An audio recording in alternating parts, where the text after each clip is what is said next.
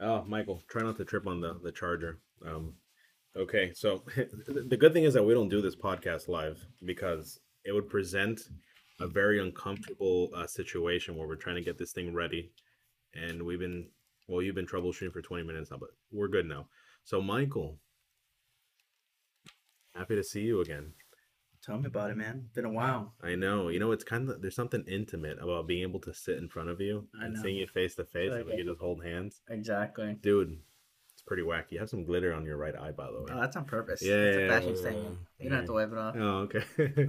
So, Michael, um, I know we, we came back with a pretty with a pretty strong episode the previous time, um, when I still had COVID. And shortly after that, you went on a vacation, well deserved. You're the hardest working man I know. And uh, now that we're back in person and we can do this podcast together in person, you have this new setup that I'm really excited about, where we could just sit here, just be super relaxed, super nonchalant. It's it's beautiful. Face to face too. Yeah, yeah. And we still need some tweaking to do, but we'll get there. Yeah, yeah, no, no, but we're in a much better spot. So I think, like every episode we've done thus far, let's discuss what we're drinking. Today's Sober Sunday. So I could see that you have a, what is that? Yeah, so this is a zero sugar Snapple tea, raspberry flavor. Okay. Um, I am on a keto diet. Mm-hmm. You know, after eight days of cruising and eating whatever I like, mm-hmm. I need to tone it down a bit and yeah. shake my stomach, you know? Yeah, that, that looks pretty good. You mind if I get a little sip of that? Of course. I really want to try, try it out. Let me see. Let me see. Let me see. Let me see. Let me try this. Mm. That's pretty good. Now let me ask you something. I know you're a connoisseur of Snapple. Why why uh not so much why, but now that they've transitioned to the plastic bottles, has that altered the taste? Yes. Yes? How yes. so? How so? Tell me. Let let me let me say something. Mm-hmm. Everybody knows there's a difference between a glass bottle and a plastic bottle. Yes. Listen, it's the same thing as having a Coca-Cola in a glass bottle, mm-hmm. and then you try a plastic one. Completely different taste. Right, right. And it may be placebo, but it's different. Mm-hmm. And I, I think that's what it is. It's probably just placebo. What? Yeah, it's probably perception. It's kind of how you look at Coke in a can as opposed to a bottle, whether it be glass or plastic. Or, or beer. Or beer. Uh-huh. Uh-huh. Have you ever had beer out of a plastic bottle? Not a plastic one, but I mean, compare a can to a glass mm-hmm. bottle. You know, yeah, yeah, yeah. Different. one hundred percent. It's kind of like, have you ever had boxed water? Um, I think, yeah, if I have. Yeah. I remember back in school, they used to give us water in the plastic bag sometimes. Yes, yes. And you just kind of have to like pop it and just yeah. like, like if it was like a like a shotgun or something. Yeah. Yeah. So I, I mean, I have some Sprite Zero, actually. I mean, yesterday we had a couple couple alcoholic beverages. Blue Moon. I like Blue Moon, but I think I'll stick to Light Sky.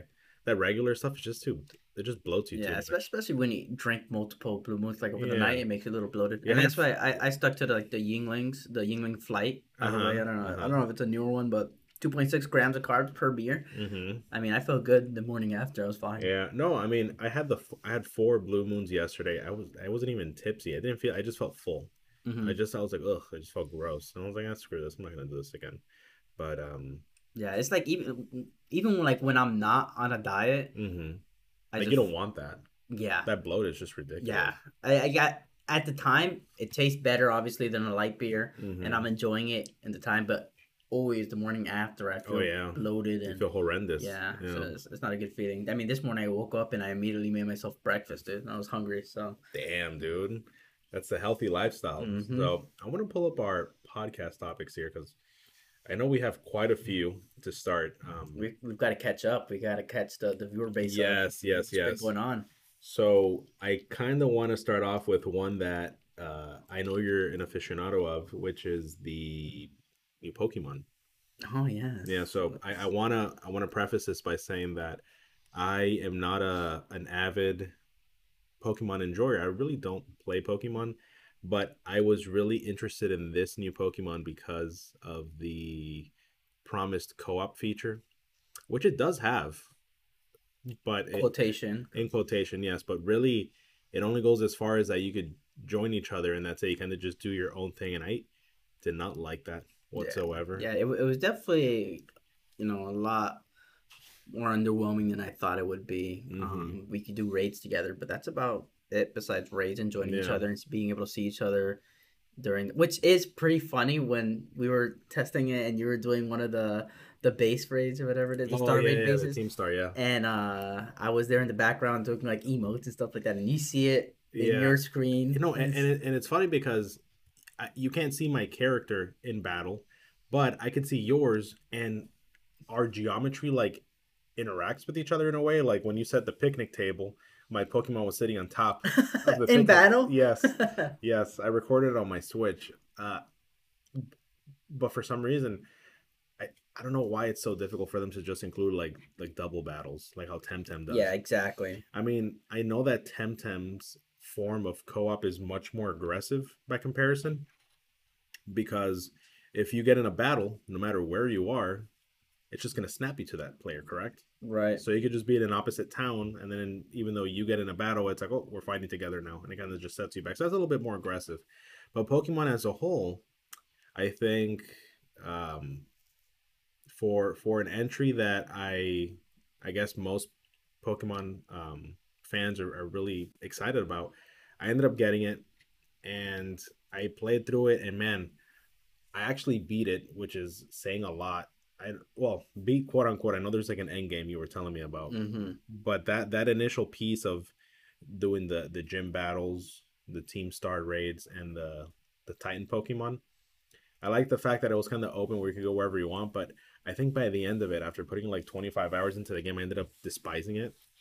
Um, I know that the core gameplay is fine, but I just can't, besides the you know the performance issues, which we know was was bad to begin with. I just I just don't know kind of where to set it, because you look at the reviews of the of the game and it's getting like eight and nines everywhere, and and everybody says, oh, despite performance issues. I'm like, that's an understatement. Like, I feel like performance issues would play a part more in a rating, you know, like you know I G N notoriously has done that before. It's like, oh yeah, it's like more of the same and it has a bunch of bugs, but still eight. Makes no sense. Right. Yeah, and and.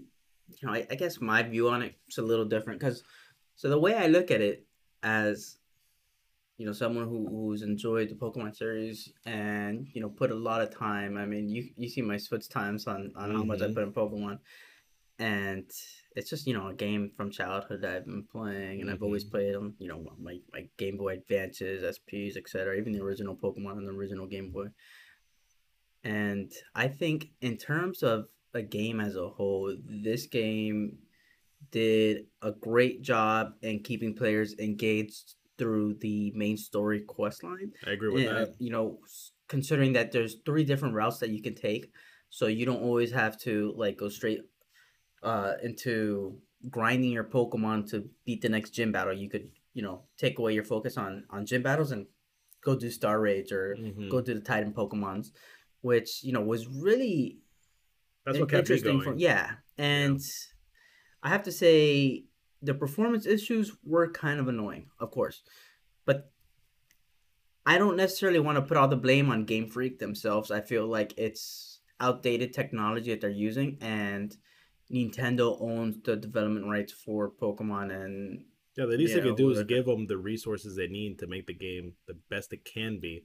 And on top of that, just modernizing their architecture. Right. Which they're not going to do that just for no. a Pokemon game, right? No. So it's kind of, you know, it, it's, I guess, bottlenecking the series. Mm-hmm. And yeah, there was an end game at the end, which, so after you beat the championship and you're champion, you have to go ahead and test the gym leaders. So you go, you're going around and you're testing them, you know, on how good they are as, as gym leaders, whatever. You fight them all again, mm-hmm. and at the end of that, after you test them all, there's a academy tournament where uh, I think it's called the Academy Ace Tournament, where you, you know, you're fighting and you're in a tournament to determine who's the best in the academy.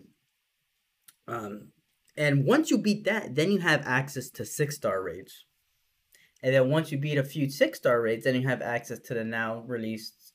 Uh, this past week, seven star raids, which is Charizard for now. Mm, so okay. I, there is some like progress that you could be making, you know, past the end game. And a lot of people are shiny hunting now and doing things mm-hmm. like that because now Pokemon Home isn't even released uh, as part of the game yet, but they will be releasing it next year. So, I mean, there's there's things to do for the avid Pokemon fan. Now, for someone who's just, you know, a, a casual Pokemon player, you know, they were like just jumping into it, see what it, what it has. Yeah, I don't think there's enough to keep them engaged after end game, and it could get a little bit redundant, but. Yeah, I mean, I, I, I do got to give them some credit. I really enjoyed the, the Let's Go feature. You just send mm-hmm. the Pokemon out, they kind of fight on their own. It made it easy to grind some Pokemon out. I like that bit. Um, the only thing I wish it had was the Arceus style of battle, where you could just be like running around the battlefield while the Pokemon are fucking each other up. And I kind of like that because it felt a little bit faster paced. Like this one, especially, I don't know if you've noticed, but you know when you inflict a status effect on a Pokemon? Like if they inflicted paralysis on you or whatever, and it's like, oh, your Pokemon is paralyzed. Okay, and then it goes to another one. It might not be able to move.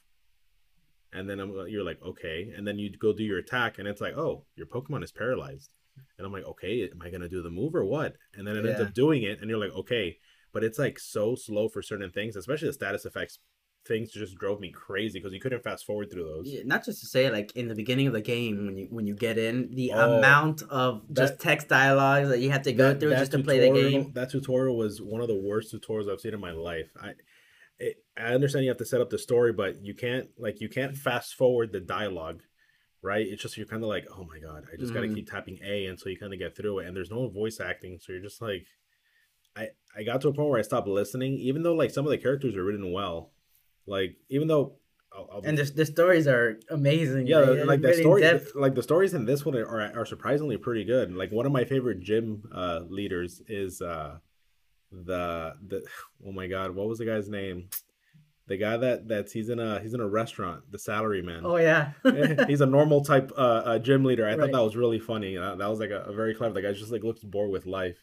He's just like, I just need to get done with this so I could go back to work, yeah. you know? And I, and I found that really funny. Like, like some aspects were really cool. The only one that I thought that was super cringe was that girl that's like a streamer. Oh, yeah. I'm just like, and she's like streaming, like when you go to battle her, she has you in the background. Like, yeah, yeah, yeah. And then she's like recording. Yeah. God, I hate I hate it when games, it's, it's Pokemon's not the only one that does this. Other games that I've introduced, like streamers. I mean, I, I know you haven't played Spider-Man too much.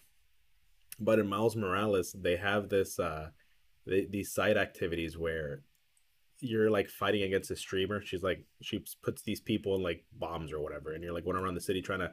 But it's like all based like it's like oh you're on you're on you're on live stream right now. You have to perform for the audience or else they get killed or whatever. And I just oh, I hate that so much. Yeah, I feel like that's something that that's meant to not necessarily appeal to our generation, but the generation mm-hmm. after us because. It's it's part of like Pokemon's initiative to kind of modernize Pokemon as well with uh, Rotom phones where the you know the oh, Pokemon Rotom yeah, is like yeah. I Pokemon. put I put a, a Quaxley case on mine. Yeah, I think I put like a Magnemite one. Yeah, but yeah, I think it's it's just part of like modernizing the Pokemon series just be- mm-hmm. because you know back then you just get your Pokédex and this is a new amazing technology, but yeah. nowadays a Pokédex would be you know I gotta have that. Yeah, it's just an app on your phone. Exactly. Yeah. So, I mean, they're trying to modernize Pokemon series. I, I understand where they're coming from with implementing characters like that, especially when they're trying to get the new generation yeah. involved. Yeah, no, let me ask you this, because this part I found really funny. Why is it that when you jump off a cliff without your your your ride-on or whatever, when you're reaching, like, the bottom, like, your phone comes out and, and slows down your, your descent? Did you notice that? Yeah, there's Rotom saving you. It's really weird. How does it do that? I don't know, but you know, it would be fun if they implemented a Pokemon game with just rag, uh, ragdoll effects, and you just fall, and you just like go with, down a cliff, like with the Breath of the Wild effect. Yeah, yeah, yeah. No, I mean, I also, also another piece too that I forgot to mention. I also really liked how Arceus, you had your own health bar too. Yeah. And this one is just kind of like the Pokemon. Like if you don't have any Pokemon left to attack, I just kind of hate. Um, like there were some battles that I lost because I was just like. I don't know really like the counterattacks that well, so I would I would lose all I would lose my Pokemon, and then it's like, oh, you were overwhelmed with defeat, bitch. No, I wasn't. I just don't have any Pokemon, and then it's like, oh, you run away to, to, to take care of your Pokemon safely, and then you end up at a at a at a at a gas station to to, to take care of your Pokemon. It's like, why don't you just give me the option that I lose and I just you know like give the I could go the I could go back that way, or I could just just run there myself, because if you have revives, you could just Revive your, your Pokemon. Pokemon, right? Like, well, why do they force you to go back? And I don't like that. Also, I can't relate. I've, I've never lost a Pokemon battle. I know, dude. You're, you're a beast at the game. Also, I hate how on the Elite Four, once you start it, you have no choice but to keep, but to go through it. And that's how every yeah. Pokemon's game is. No, no, no. So I, I know. I'm just saying as like a, as a quality of life improvement, if I get it. Like, let's say if you start the first one and you go into the second one and you're like, oh, man, like, I'm not, I, I can't do this. Like, I know I'm going to lose this battle one hundred percent. Why not just be able to leave? You lose your thing and you have to start over. That's fine. Well, then you're just not ready. That's why before the Pokemon League, they yeah. always have the marts that you buy all the things you need. So if you need to buy the revives, you need to buy mm-hmm. the potions, Shethers, et cetera. You can buy it all before. And then in between battles, mm-hmm. you can revive your Pokemons. And, right, and, if you have enough if enough of the thing. Right, which I don't remember if, if in this one you were even allowed to do that. I think it was just straight on after that. After yeah, it doesn't. On. It doesn't. No, I mean you could. You have like once the the first or more so whenever you defeat a, a gym, not gym leader, an elite, uh, one of the elites. When you defeat them, they're like the second one or the third one is standing far a little bit uh, in front of you, and you're just kind of there, and you could go into your menu and revive your Pokemon That's or whatever right, if yeah. you want to. Um, but I just, I got, when I was doing it, I'm like, oh my God, like, I don't, I really don't want to do this right now. I just want to leave. And it's like, you can't, you have to go through the battle. You have to lose. You can't do anything. And it's just like wasting like ten, fifteen minutes of your time waiting to go through the thing. So you could lose. And then it's like, oh, you lost. Okay. And then it does the thing I told you about where you, it says, oh, you were overwhelmed and mm. it sends you back. And I'm like, I just want to be able to leave the battle. Yeah. I guess, I guess I know what you mean. It, it's, it's one of those things where it's like, you're not sure if you're ready, but you want to give it a try. Mm-hmm. And then, you know, you're through it, and then you get through three battles, and then you lose, and then it's exactly. like, oh, damn. Yeah. You know, I get it. Well, how about we, we, we change subjects from Pokemon, and then we spoil enough. Yeah, yeah, yeah, that's a good idea, because because at the end of the day, Pokemon is a is a niche. Um, it's a niche. Uh, it's a niche product, right? It's only the biggest franchise. um, I wanted to tell you about this game. I don't think you've looked it up, but there's this game coming out that E A is making. Hear me out. It's called uh, Wild Hearts. Have you heard of it? Wild Hearts Sayonara? No, no, no. Wild Hearts. It's just called Wild Hearts. It's their answer to Monster Hunter. Hmm. It's it's being done in conjunction with uh, with Team Ninja. Okay. I or, like Team Ninja. Is it Team Ninja? No, it's not Ninja Theory. That's the other one. But it's like this Monster Hunter style game. And it's coming out, I think, next year. And it looks pretty damn cool. I should have sent you the trailer before the uh, before the podcast so you could see it. So I'm just going to skip over this because I don't want to explain it to you. Yeah. Unless we could actually see it. If we had a producer to, to pull up the stuff on the thing so we could watch it in real time, that'd be sick. Yeah, pull it up. Oh, we don't have... Oh, shit. Yeah. Well, well, maybe next time. Okay. I'm going to skip right into the one we've just been re- uh, recently playing, which is Evil West. Oh, yes. Evil West. Yeah, yeah, yeah. That's like one of the... Uh, most three sixty games ever in a yeah. good way in a good yeah, way definitely in a good way. I, I remember seeing the the reviews online and people were very harsh on it, and I and some of the video reviews that I like watching, they were saying, oh no, this is super dated and just like whatever, it's boring. And I was looking at the gameplay, I'm like, I'm like man, this looks pretty fun. Yeah, let me say, it's one of those games where it shows as long as you have good mechanics, decent gameplay, even minimal effort in co-op, as long as there is a co-op mode to enjoy it uh, with someone, mm-hmm. it's fun. It's a it fun is. game. It is. I, and because and, I, I don't know what's going on in the story. I know you're a vampire hunter, something like that. But, uh, I mean, the game looks okay. It runs pretty good on P C. There's some weird lag spikes in some areas that I've noticed. Mm-hmm. But I don't know if that's related to co-op or if that's related to the to the... to the to the game engine or whatever.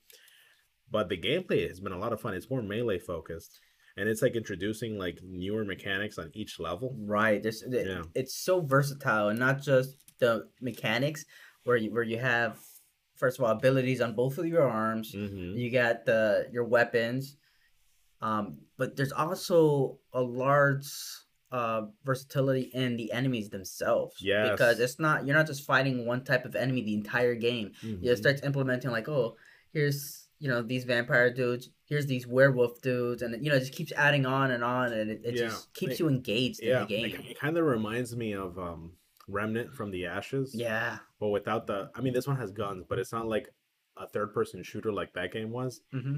And Remnant was very grindy in a way. Because we would we were doing like the, the upper difficulty. And it was just like a lot to kill like like a, a boss enemy. Right. But besides that, I just love like like the over-the-top nature of, of like the melee. Like, you know that melee where you uppercut and you just uh, you just punch them down and you toss them into the abyss. Like, that's super fun. And I also like the... the that we have an electric glove and it just works like as like a tether and you just kind of like pull them towards you, and I love that so much. Right. It's it's it's really a lot of fun, and and those mechanics for me uh I I think makes the game so much more fun. And um like you said, but just it being co-op alone makes it super fun, because at the end of the day it's really just you're going from one area to the other. You hop over a little barrier, you fight, you hop out and hop hop over another barrier, you fight, cutscene, and then next level. And that's fine, but it, it's just the I guess the, the the way it's presented is just like very like clean cut, like this is what it is. And I also heard it's not too long either. I don't know how far we are into the game, but I've had a I've had a lot of fun with the game so far. Um like one of the better co-op games that I've played.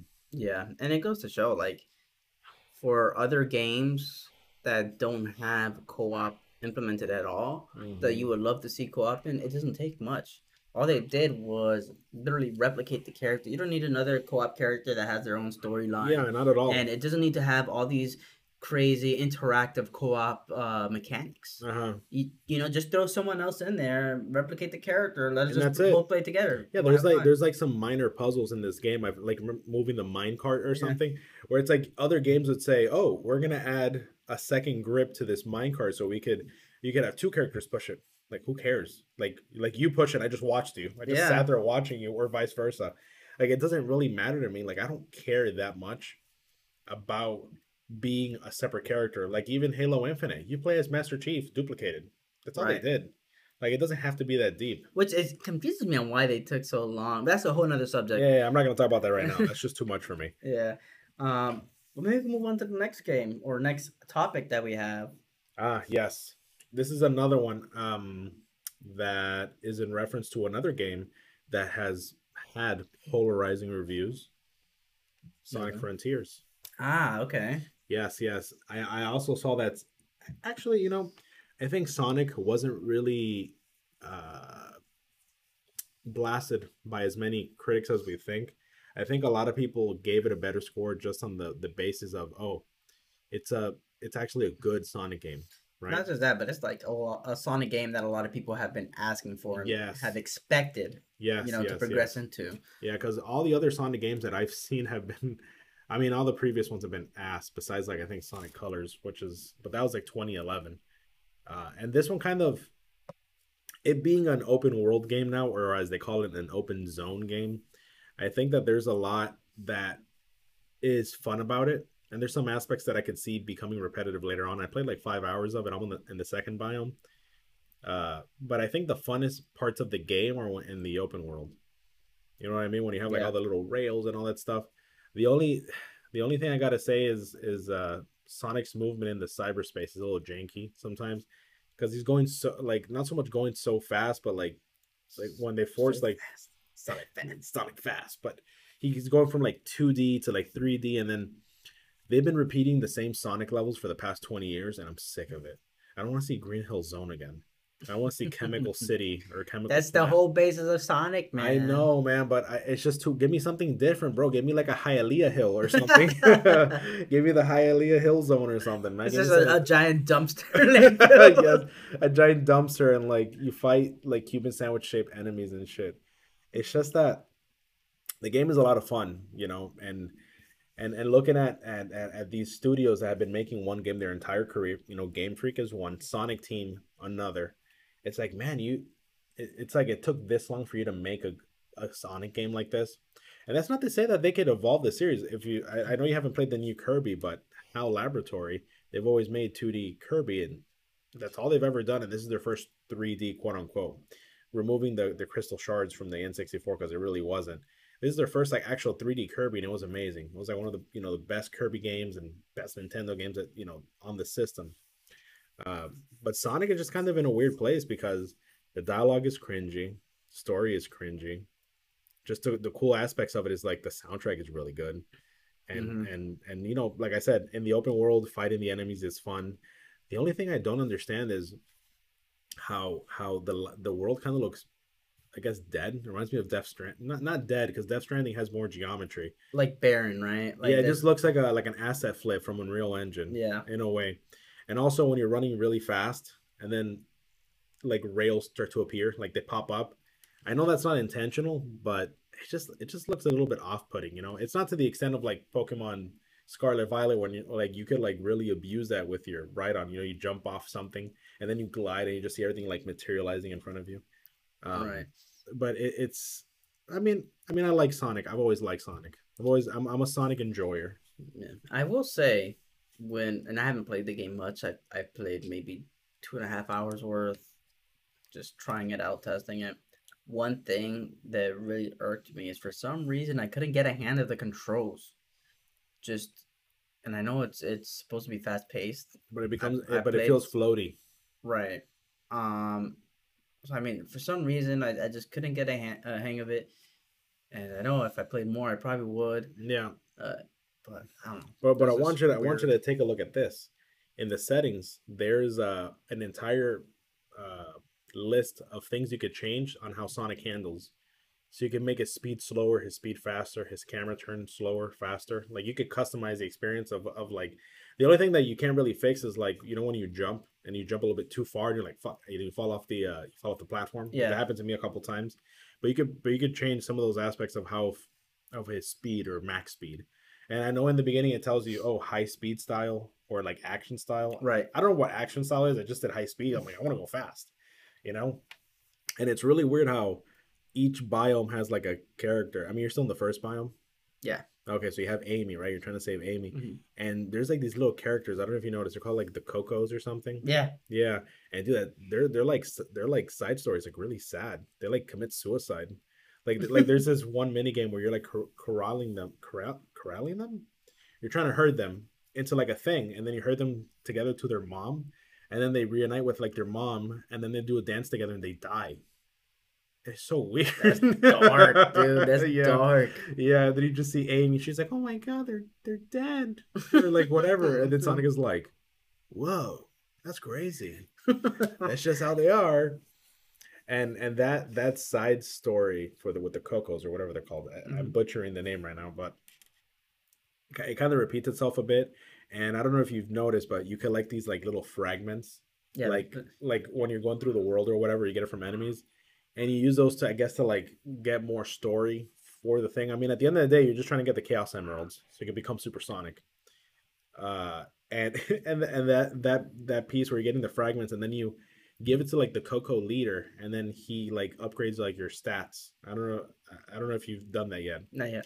But, you like, you could upgrade your stats. Like, you could make, like, like you could uh, have more speed, more power, whatever. Like, I really don't understand the upgrade system that much. It's not really well explained. But anyways, that's besides the point. When you do become supersonic, it's pretty sick. Like that's actually the that that's actually the point of finishing the biome, so you can become supersonic and fight like the big boss. It's pretty cool. Yeah, I definitely got to put more time into it. I yeah, will, but... yeah, definitely. So, I mean, I don't want to talk too much about Sonic because there's not really much to be said about that. But moving on to our next one, I don't have to look at my notes for this one because this is the one that actually surprised me. Is Gotham Knights?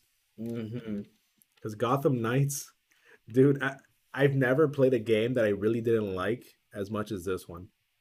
Like I think I put like close to thirty hours in this stupid game. Yeah. And that's only because of the, the stupid co-op update that they just... It's not stupid. It's a good co-op update. Yeah. I mean, they... they I feel like they saved, you know, the game with the Heroic Assault. Mm-hmm. Just, just from that co-op alone because not only does it perform well because it's in closed space and they might have fixed performance issues in, in the actual game... But, you know, you're in a closed space, a lot smaller environment. You can play with more than just one other person. Yes. You know, you can play up to four-player co-op, and we were playing with Daniel. And... Yeah, and I know we, I know you were saying earlier how, not earlier, but yesterday, how how we, how you told Daniel to get the game, assuming that we could play all together in the uh-huh. beginning. And he got it, and then we just played it without him, and we beat the entire game. And it's like, oh, sorry, we can't play with you, Daniel. Yeah, it was it was like one of those things where it's like, you know, on my off time, I'm like, all right, man, I'll have to play with Daniel to catch him up some. And uh, That's it's, it's, I, I can't, yeah, I felt like we left him hanging in a way, yeah. And he bought the game, like he spent money on the game, and we left him hanging. And so, like now with the Heroic Assault up, they were allowed to to play together, and it's just yeah. a much more fun experience, just because now yeah. we can all enjoy it together. And yeah, it, and it performs awesome, and yeah. it, it's it's fun. You get you get good gear. The level cap is now level forty when you start mm-hmm. the new game plus with mm-hmm. it. So it's it's a lot more content for us to enjoy. And, and yeah, kind and, of, and and also the I know before the performance was abysmal. I think I had a lot of frame pacing issues. I mean, I still can't run it with ray tracing. It doesn't run well with ray tracing on, but the game runs much better. And in Heroic Assault, I was averaging like one twenty, one thirty frames at all times, and, and there was more enemies than I've ever seen in the game. Mm-hmm.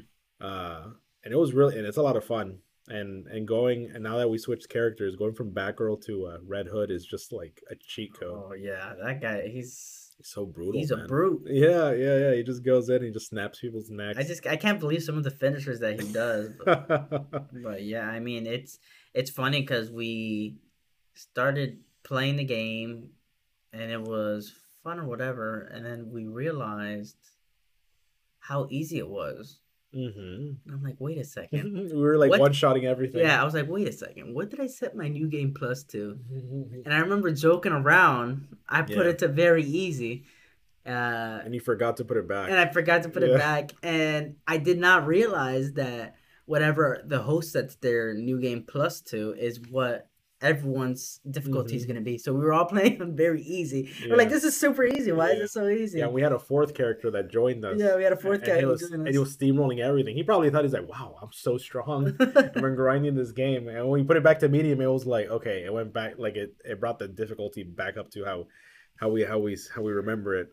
Right, because we were we were playing with our original characters first, right? Uh-huh. The first time we tried it, and then. The thing was, we were they were like sponges. The enemies were sponges. They were taking, you know, ten, fifteen shots or, mm-hmm. or hits to, to hit them. Then we jumped in. We swapped the characters to, to Red Hood. We're like, oh, immediate. Red, Red Hood's awesome, man. He's yeah. Which he still is. But we thought he was just so overpowered that he was killing everyone with two shots. Yeah. Considering we didn't have any gear for him. We were yeah. like start a new fresh start with uh, Red Hood. So...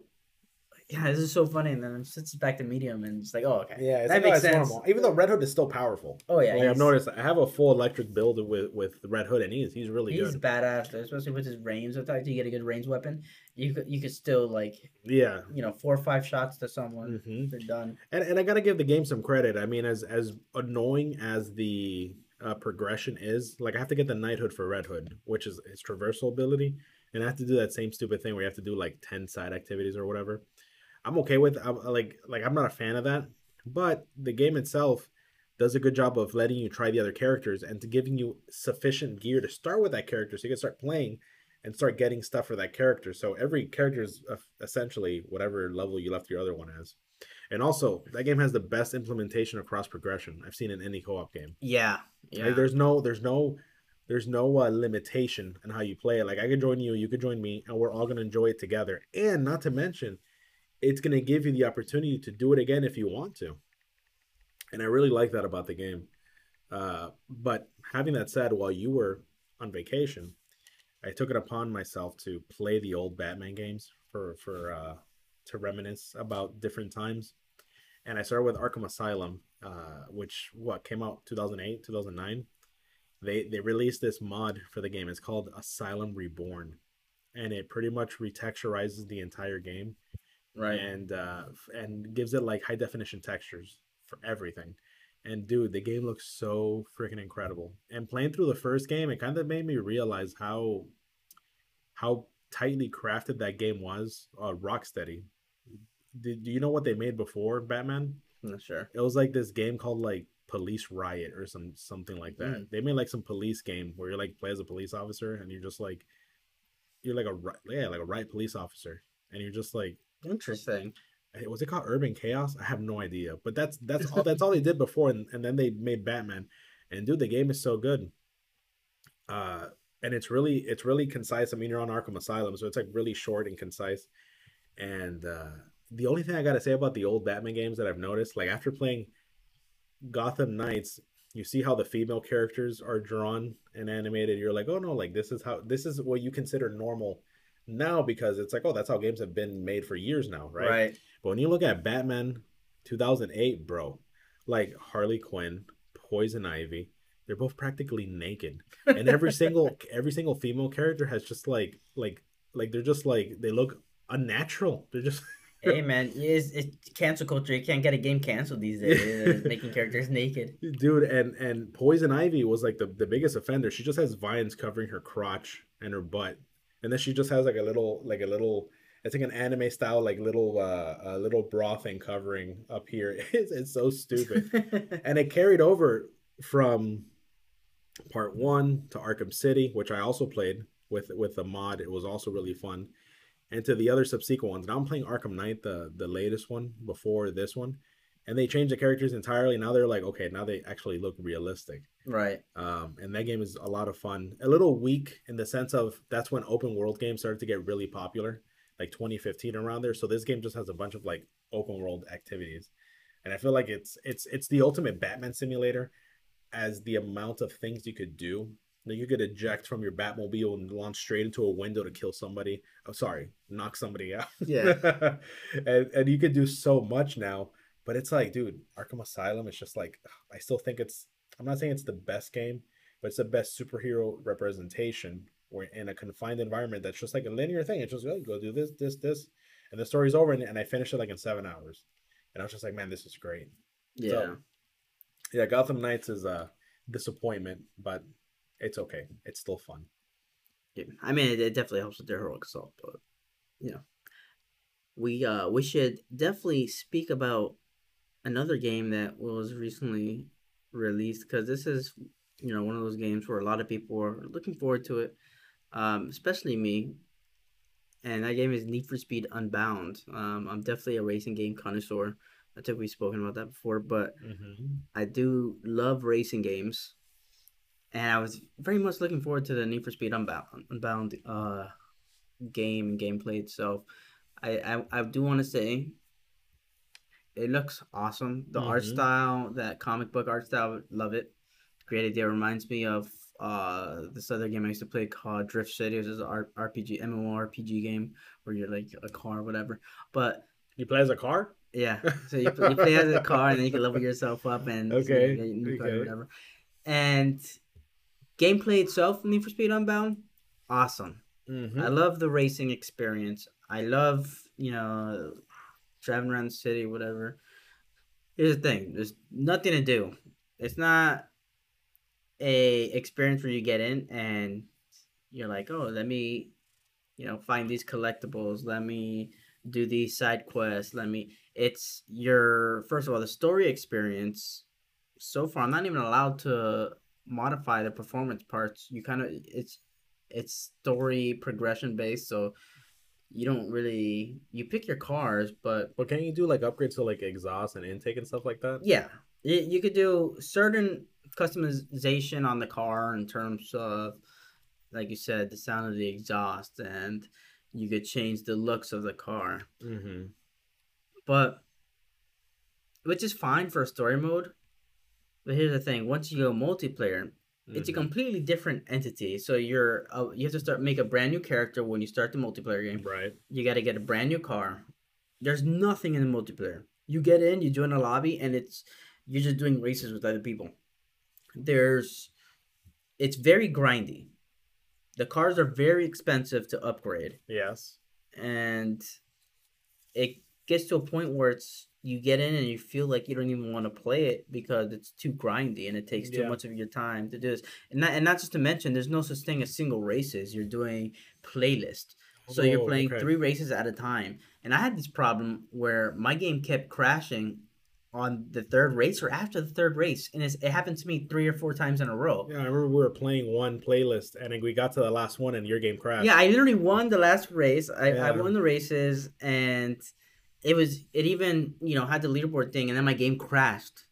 I didn't get any of the money.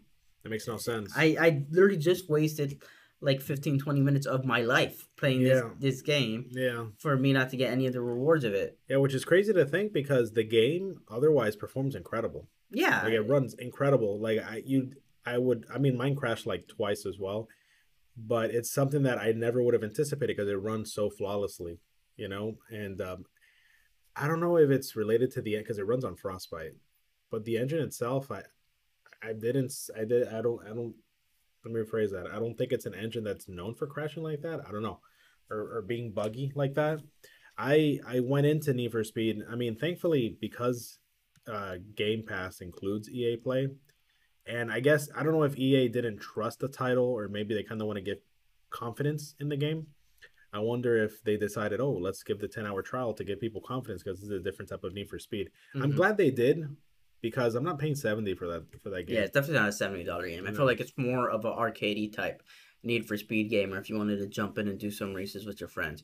Because I will say Need for Speed twenty fifteen, Need for Speed Heat, Need for Speed Payback, to me, were all better Need for Speed games. Mm-hmm. Um, if they literally just did a refresh of one of those games with the new art style and the new, you know, gameplay feel, like the, the drifting mechanics and stuff mm-hmm. like that, would have been great. Yeah. But the game as it is right now is boring, and and like we talked about it, we you know, it, it could be an interim game for them. It could be. Could be. It it could be something where they're just testing out the new art style, where mm-hmm. you know, or maybe you know that let's say they're running out of time with the with the licenses before they renew them, so they maybe. they want to just throw out a game, you know, just to to make some yeah. profit because um, they are gonna have in-game purchases. It's I think it's still they're still working on that. Yeah. So I mean, I mean, part of me feels like it couldn't have been an entirely like, oh, let's give something because man, the amount of licensing in the game. Like like a designer clothing, ASAP Rocky. I mean, even though you don't really do anything with ASAP Rocky, he's just like on the, the cover. Right. And and when they marketed the game, they showed ASAP Rocky, and I'm like, oh, he's gonna be a character. He's gonna be a character. And you just see him in the beginning, and he's just kind of like, oh. And the playlist is awesome. Like, I, I, is I will great. say at least they add ASAP Rocky to the menu because yeah. you, you see yeah. franchises like Call of Duty where they have all these people in their commercials, yeah, all these random celebrities, and they do nothing with them. Yeah. So yeah, I, no, I mean, yeah. No, I mean, the game itself, it, it play, I, I love the the racing style of it. The drifting, it takes a little bit getting used to, the way it works. But, I mean, I, I really like between, I mean, Need for Speed has always had a good soundtrack, in my opinion. Mm-hmm. Better than the Forza series. Because Forza, I don't know. I mean, the soundtrack has always been okay. But Need for Speed, it always has style in, right. their, in their soundtrack. They focus on entirely different things. So it makes yeah. sense. I mean, Forza is definitely a lot more fun to play. And it's a lot more replayability in Forza than there mm-hmm. is in the Need for Speed series. So I mean, Forza at the end of the day, well, Horizon, specifically to Horizon, it's like an open world racing game. And that's fine. It's a lot of fun, as is. The only thing I, I've I've ever, uh, I guess the only knock I have against Horizon is I just wish that online was better. I feel like it's never been great. Like I feel like they could do a better job with it. In what sense? And like in the sense of like the playing together. You know what I'm saying? With other people. Like the online works well, right? But like well now in the beginning now, yeah, I know, right? in the in, in the beginning I mean we were playing Horizon five, right? It, yeah. And we couldn't connect, we didn't see each other. Or I'll say, oh, you've been disconnected or you're not joinable or whatever. But I think I think that's just part of the course for most online games now, where it's like they release and they're just not good. I mean I mean I don't know if it's like a server being overloaded. I mean who who really knows? But I, I will say like in terms of I guess playing online with your friends, no, I don't. I feel like no racing game has really done it well. It would no. require some kind of like originality to, to kind of iron mm-hmm. out and figure out. Yeah, because they've really tried to do the whole oh, like you're just driving around and you spot somebody and you could race them. Like I've been, I know they've been trying to do that for a while, but it, it never felt, at least in Forza, it never felt like you really see real players in your own game world. And I understand that's hard, difficult to do. Unless it's just completely server based, because I understand at the end of the day, one day they're gonna disconnect Horizon five from the servers, or they're going to stop selling it like they've done with all the other Horizons, uh, and also Motorsport too. And and you have to have a way to be able to play it by yourself. If for whatever reason the game gets disconnected, like the servers get disconnected, you you still want to be able to play the game. Yeah, I guess that's where like the Dravatars come in and things mm-hmm. like that. So um, I always feel when I, I always feel like I'm with you when I see Mikey Forty Lazy the same. And you're you're in every single race I'm in. It's such a such a coincidence. Yeah, that's like weird. You're doing everything I'm doing. Yeah, yeah, yeah. Even though oh, actually, to kind of go back a bit, uh, now that you're talking about drivatars, man, the A I and Need for Speed Unbound is kind of ridiculous. Like I don't like I, I'm playing on the uh, the difficulty above the middle. I don't know what it's called. Um, but dude, those those stupid those stupid A I, they rubber band like nothing. Well, I mean, when I mean rubber band, I mean that like you're there and you're like right behind them and you're like, oh, I'm gonna boost, and they're not boosting, but they're still going much faster than you. And you're like, what the hell is this? Yeah, it's, they're like significantly, doesn't make any sense. They're significantly faster than you for no reason. So I mean, I don't know. I I'm not a fan of, of that aspect, but I mean, once you get to first place, you can maintain it pretty easily. But the rival system makes no sense in the game, if there even is one. Yeah, yeah, I'm not really sure what their their goal, their end goal was with that. Yeah, they want to flesh out the characters. I'm like, I don't care. It's a racing game. Yeah, it's like I don't care about this guy's yeah. back. So I don't care that he was, you know, raised in Laos and his, both his parents died. Like, yeah, raised like, in Laos. I just want to race. Yeah, no, and and the thing is that it's not just Need for Speed. It's like even Horizon. Horizon gives you like like in Horizon five, they have these overly happy characters. Like there was this one race I was doing in the desert. I don't know if I don't know if you played Horizon recently, but they added the Donut Media uh, expansion to it. Oh, really? Yeah. Oh, I didn't know yeah, that. So, so they have James from I think I think James is in it, and he's doing like voiceovers. And there's an entire Donut Media story inside the the game now. That's so cool. That's a big win for them. I yeah, that's what I'm saying. Because Donut Media was also in, in Dirt, if I'm not mistaken, in Dirt five. Um, well, in in the beginning of that Donut Media expansion, they're making you race through the desert. I'm talking about like like to. crazy like sandstorm, and you're like you're driving through the thing and your guy's like, ha ha ha ha, this is so much fun, I'll see you on the other side. I'm like, dude, what the hell is this, bro? This guy's gonna die, like you can't see anything. And uh I just I don't I don't want the characters to have personalities. I'm just there to race. Like like remember Horizon two, how you had a rival and that's it. Yeah, you had a rival and that's it. There was nothing else to it. Nobody was fleshed out. You're just racing in in what was Horizon two? Horizon two was in Britain, right? Or was it the U K or something? Yeah. Yeah, it was in the U K because you could go to like France or whatever. And that game was so simple, just straight to the point. But then subsequent games, it's like, oh yeah, let's flesh it out a bit more. Let's add more to the characters. And even now your character speaks too. Yes? It, they do, right? Yeah. Yeah, I, I don't want that. I don't want that at all. I mean. But think about this. Okay, tell me. Tell me. Maybe they're preparing for something else. Because imagine this. You know what? No, no, no. Actually, I know where you're going with this. Go. Go, go ahead. Go ahead. Forza Horizon six. Okay. Tokyo, Japan. That's not going to happen, man. And it's think be... about this. Okay, go. Japanese-based characters where they talk in Japanese. Okay. They got their own, like, like uh, what's this guy's name in Japan that he has his Lamborghini crew, and you're rolling with those Lamborghini guys.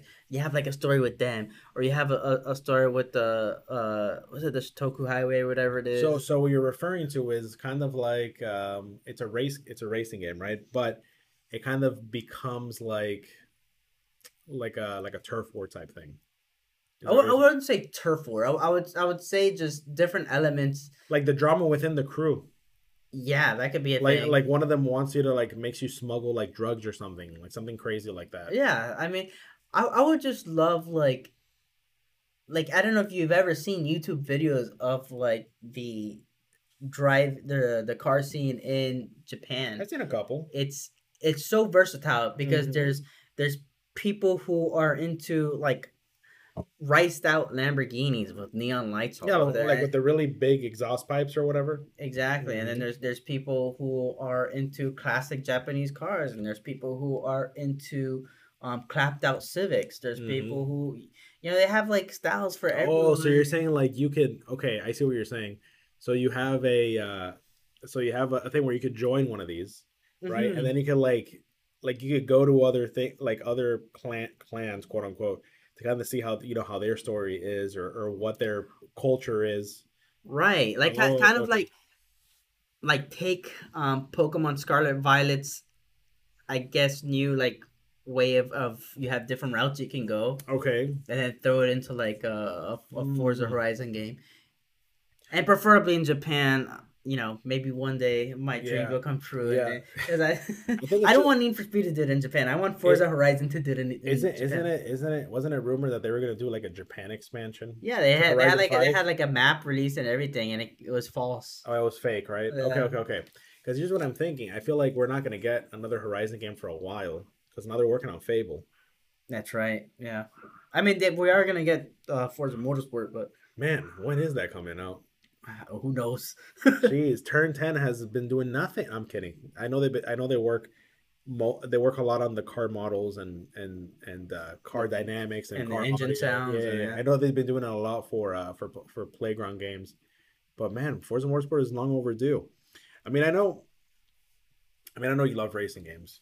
And I know you were pretty excited for Gran Turismo seven, but I feel like you don't have the same uh, the same excitement for Gran Turismo seven as the previous racing games. Right. Well, I, I was, I did when it initially released, and it was fun playing it.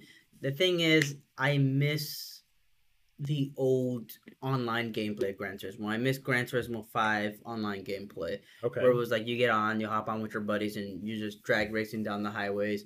Where in Gran Turismo seven, it's you only have the the circuit, um, the circuit option. Yeah, the circuit option. You only have the the racetracks. You don't have open highway. If you want to race down an open highway, or mm-hmm. well, you do, but they're kind of like really curvy and they're they're not as engaging as they used to be. Um, you know, and, and Gran Turismo five was this whole another area where you know everyone was like, you know, all the top on and drift together and stuff mm-hmm. like that. It's not the same dynamic anymore because a lot of people are are now playing other racing games to fill those needs. So yeah, I mean, I mean, I I uh the thing about I don't like, I mean, some racing, I mean, it depends. Gran Turismo is, is pretty good. I think I think it's a very like relaxing, like a zone t zone out type of game. Yeah, especially with the with the music choices that it has, like mm-hmm. it's a little bit more of a, you know, just hop on, chill out. Yeah. Like it's a it's a lazy Sunday or whatever you want to hop yeah. on and play a racing game. Yeah, like when I want to turn my brain off for real, I play like Dirt Five, but I'm bored of Dirt Five. Like the tracks don't. There's no there's no more variation in the tracks. Like I think I played all the variations. Yeah, and I'm just like bored of it, and I only played like I think fifteen hours of it. Dirt Five, kind of, I mean, Dirt itself as a franchise, it's a good franchise. The thing is, for me, it's it's a game that could get a little irritating for me if if I'm playing higher difficulty. Mm-hmm. Which now Dirt Five is a lot easier than all the previous games for some mm-hmm. reason uh, to me. But you know, if you're playing on higher difficulty and like you mess up one turn, it's like you know you're pretty much done. So and it's hard to catch up. Uh, which is normal in a racing game, but yeah, I know because um, if, if you flip over once, forget it. It's not like Horizon or, or Motorsport where you could just say, "Oh, damn, I missed that turn. Rewind, rewind." Yeah, yeah, yeah. It's like a little, it's a little bit cheating. You can't do that with the other racing games. Yeah. Uh, which makes Forza, is it Forza or Forza? Well, anyways, we've been saying Forza. We'll yeah, Forza makes Forza very easy to get into because of that. I think Motorsport three was the first one to have that rewind feature, and that's when Motorsport really like blew up because I. I played Motorsport when nobody played it, which was Motorsport two, and that game it sucks compared to, to, to what it is now. Like, I didn't even play Forza Motorsport six. I played Motorsport five when the Xbox One came out, and I loved that one. And then Motorsport six, for some reason, I skipped it. I don't know why. Yeah, I I, I played both. I mean, I played more, uh, Motorsport five uh, as well as Motorsport six. I definitely put a lot more hours in Motorsport five. Motorsport six was almost exactly the same mm-hmm. game. In fact, a lot of the U I didn't even change. Like the, you know, like the wheel spin thing, it didn't change. It was like the what same. What about exact... Motorsport seven? Motorsport seven, that exists, right? No, I think that's the new Motorsport that's coming out. Isn't that Motorsport eight? I don't know. Damn, I feel dumb now. No, no, no. There was a Motorsport seven. Really? Let me see. Hold on. Seven. Yeah, yeah. Literally, it's it's the the one with the the cover of the G T three. Yeah. Damn, I have to get this game. I haven't played this one. I mean, Game Pass. No, they removed it from Game Pass. Oh, it, it's it, it's not sold on the online store anymore. Oh. Yeah, they put it like on sale for like ten bucks, and I didn't buy it. Like, I think I have. I think I have it. Yeah, I gotta get that game. Well, anyways, I think we kind of went into the rabbit hole of of uh, of car racing games. Yeah. So, um, Michael, I'm I know I've been picking the topics out here. I don't know if there's something that you want to bring up before I go to the next one. Nothing for me, unless you want to talk about watches, but you know that's a whole nother. That is a whole other. Another thing. That, that is a whole another con conversation. Um, okay, I only want to talk about one more video game thing, and then we'll talk about some other stuff, uh, which is uh, God of War Ragnarok. I know we talked about it briefly in the previous episode, but I I started getting I started getting into it. I just decided I'm just gonna sit down and play it, and I played I think like three hours, like like that. Um, I just wanted to point out something really, really cool. I think the side quests are like really well done. in this yeah. game. Like, man, there was this one, I was doing this one side quest in the beginning of the game where you're like trying to shut down these mining rigs. I don't know if you did that. Oh, you know what's funny? Because I'm I'm going back and doing that one right now. Oh, I okay, okay. I completely missed it the first time around when, when I was in, uh, what was it like? It's far, far, far, Fartelheim? Far, yeah, Fartelheim. Yeah, the, the, the Dwarf Realm. Yeah, right? yeah, yeah. yeah. And uh, and this is like after I've I've already like gone to Alfheim and stuff like that. Mm-hmm. Like I'm going back to do it because I missed it. Um, so I'm actually on the quest line right now. Yeah, I went and did the the mining stack thing. I, I did I did that uh, side quest. And there's another additional side quest. I don't know if this is a spoiler for you, if you want me to tell you or not. But um, when you're doing one of the towers and you meet uh, Sindri in one of these little islands, uh, there's like this little side path that you could take. And there's like a, a locked tower. And then Mimir tells you, oh, you need the key for that tower. And then, you know, Kratos is like, like what's there? He's like, oh, it's a prisoner. It's like, and he's like, oh, prisoner? Like a person? He's like, oh, no, it's not what you think. And so nothing. You keep having to do your thing. And then one of the, the, the places where you're trying to disable the smokestack, there's another little side path in there. And you find the key to that, to that area. So I got the key and I finished the, the smokestack uh, objectives. I finish the side quest and I go back and I'm like, I'm gonna open this watchtower. Like, what's in here? Like, who's in prison in here? And I go inside and I open it, and you go down this little pathway, like a little cliff, and there's a bell. And then Mimir tells you, oh, go ahead and ring the bell. And so you pick up the bell, and uh, Atreus shoots the bell, and I'm like, what's coming? And dude, in the middle of that lake, this giant island comes up, like giant island. And I'm like, what is this? Mm-hmm. And on top of the island is a whale. What? It's a fucking whale on top of the under the island. I'm like, what? This is a this is side content. This is ridiculous. And then Mimir tells you, "Oh, dude, that's the prisoner." And he's like, "The whale's in prison?" And he's like, "Yeah, we have to go." It's like it was like something with Odin that that they imprisoned this whale to extract oil from him, and he's been there for like X amount of time because he has no more oil to give. And mm-hmm. so he's just been in prison. He's been he's been chained. So you get on this island and you have like these like, you have to unchain the whale. Oh my god, what the f- dude? Is there like cyanide here? What's going on? And uh, you get on this on this island, which is the whale, and like you go through like the you go through like these little like puzzles. Not so much puzzles, but you fight like enemies or whatever. And you, right. and the whole thing is to unchain the whale, and. uh It was like super, super interesting. And, and even to the point where they're like, oh, we have to free the whale. And you know what the sad part is? You free the whale and the whale doesn't want to move. he's been he's been like, unch- he's been chained for so many years. Like that's, you did all that for nothing. Yeah. No. And then you go down to the boat, you talk to the whale and the whale's kind of like, fuck you, Mimir. mm-hmm. I mean, I, I assume that's what he says, but like he doesn't move because he's like, it's been chained forever. He's probably right. depressed. And I'm just like, man, the detail that they put into the side quests in this game, I know that's just one of many. And I was just super impressed. I thought it was just going to be like a little, you go and you grab a chest and that's how you got your right. stuff. But, uh, my God, it's just, it's just so like engrossing. And I think the game does a really good job, especially the writing. It's just really funny. I will, I will say, yeah, in terms of the writing, there's a lot of things that we, like I didn't notice mm-hmm. uh, when we spoke about God of War Ragnarok the first time. Um, where they actually like include his experience in the PlayStation ba- uh, All-Star Battle Royale game. Oh, I heard about that. I heard like, about that. Yeah, yeah. It's so funny. It's, it, it, and each, I don't know if you know the the what is it the the, the poems that you get or whatever. The oh the, yes yes. They they talk about like different PlayStation characters. So so one talks about like uh, uh, Horizon Forbidden West, or mm-hmm. and it, it's it's just. hilarious to see that they've like kind of like broken the fourth wall. Yeah, and no, and the game as a whole, I think the writing on this one is a lot better. I mean, it's still like a serious, it's Ragnarok, you know, it's like this serious story, but it's still kind of fun in a lot of ways. Like there was this when you go to the dwarves' home for the first time, and he's like, he's like, oh no, like take off your shoes or whatever. He's like, oh, you're not gonna take off your shoes. And he's like, okay, can I get you a snack? And then Kratos is like, I do not want a snack. This is that, but when, when you go to the to the dwarf place for the first time. I think I told you this yesterday, and you're on the, the little kayak or whatever. The little gondola. In, yeah. The little gondola. And you're going towards the city. You pass by this bridge, and on that bridge, there's a person there. Mm-hmm. And they turn, and they look at you. They spit in the water. Oh, that, I, I saw that, that yesterday. That yeah, person yeah. is Odin. That's so funny. It's man. Odin, the beginning of the game. Um, yeah. Other small things that they add. And, yeah, uh, man, I, I just, I just like, I mean, I know, I know that we, I know that that at the end of the day, Sony has been just, they make a lot of good exclusives. At the end of the day, they're all third-person action games, right? Which mm-hmm. is the only thing I kind of despise. The only thing that was really different for them was Returnal, because like that's not usually a game that they they really get into making, but.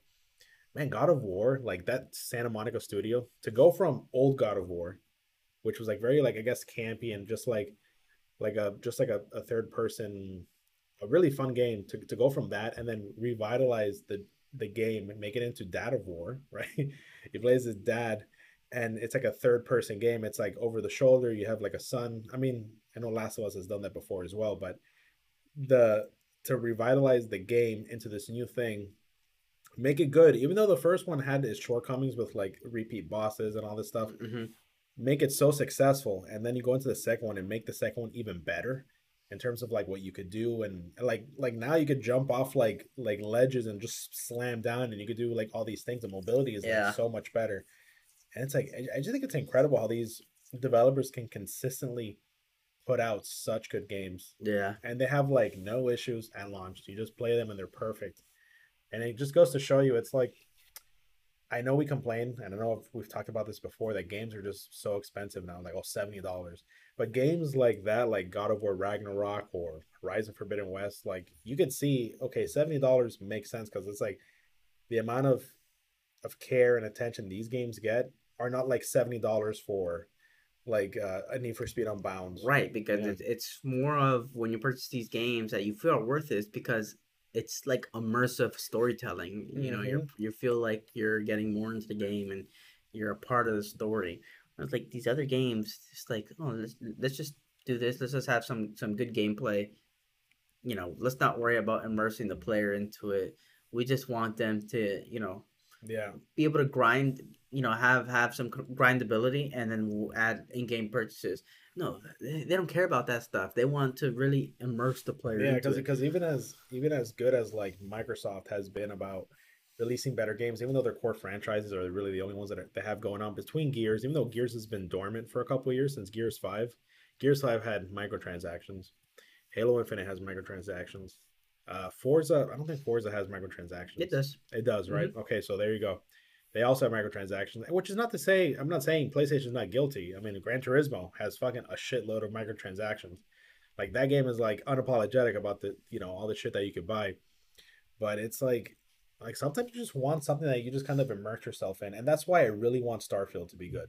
Oh, yeah. I really oh, want we'll see, we'll see. Who knows? I, I, was, I was reading this article that, well, it was an article about a podcast that Todd Howard was on, and he was talking about how they got Xbox's best engineers to work on Starfield to optimize the game for the hardware, because like you're the game is exclusive to Xbox only and P C. Right. Right. But it's like there's no excuse for the game to run like shit like previous Bethesda games. So they have to they have to make it good. Work with the Coalition. I don't care who it takes. You have to make this game good. Here's the thing, and I, I this is probably what's gonna happen. Bethesda's gonna release the game, mm-hmm. people are going to be so hyped, everyone's going to play it, there's going to be bugs, mm-hmm. there's going to be glitches, like most Bethesda games, right? Mm-hmm. And Bethesda's going to fix them, mm-hmm. but it might be too late. It's true. I, I, I mean, I'm so excited for Starfield, because I'm, I'm so into, you know, like I guess like space exploration type yeah, games, sci-fi. And, and sci-fi fields, things like that.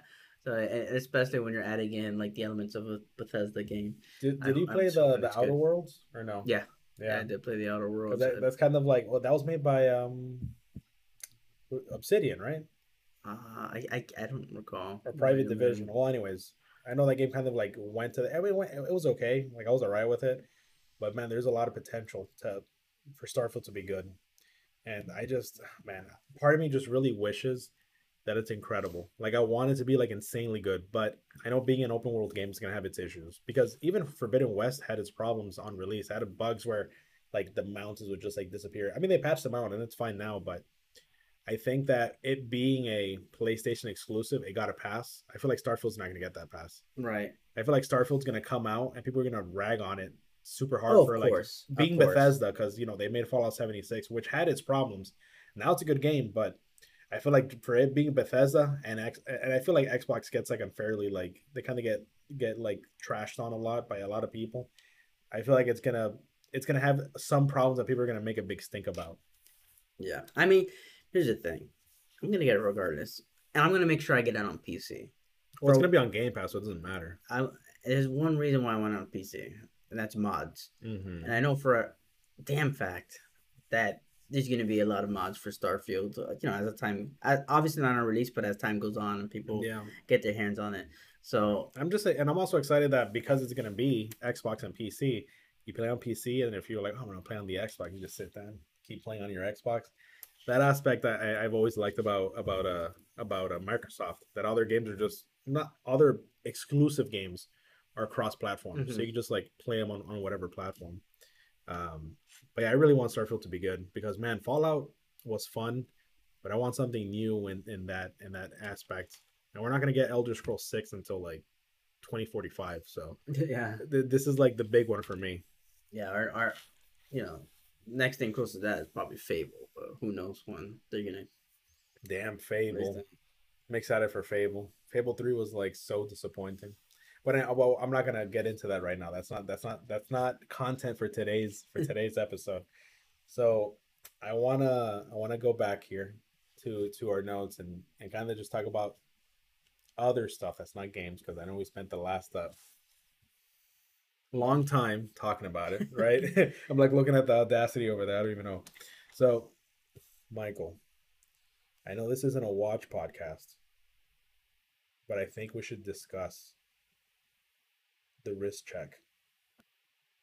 Yeah, we should. I want you to take it away. All right. Well, you know, show show it to the show it to the imaginary camera. Yes, there we go. You guys can there see this. Go. So, so, this so Michael, describe it to the audience. All right. So this is a Breitling chronometer, chronometer. Okay. Premier. Okay. So this one, it's got a nice blue bezel. I mean, blue face mm-hmm. with the with the silver bezel, stainless steel strap. Okay. And I just want to say, I wouldn't I wouldn't consider myself like a very rust or like premier watch collector. I would say I'm like a good mid range watch collector. At, at like the, you, at like the like you just kind of pick based on what you like, as opposed to like, oh, it's a Rolex, I need to have that. Right, mm-hmm. exactly. Or or if there's like a reason I, I want it, like uh, if there's like some kind of history to the watch or some kind of background that kind mm-hmm. of mends with mine.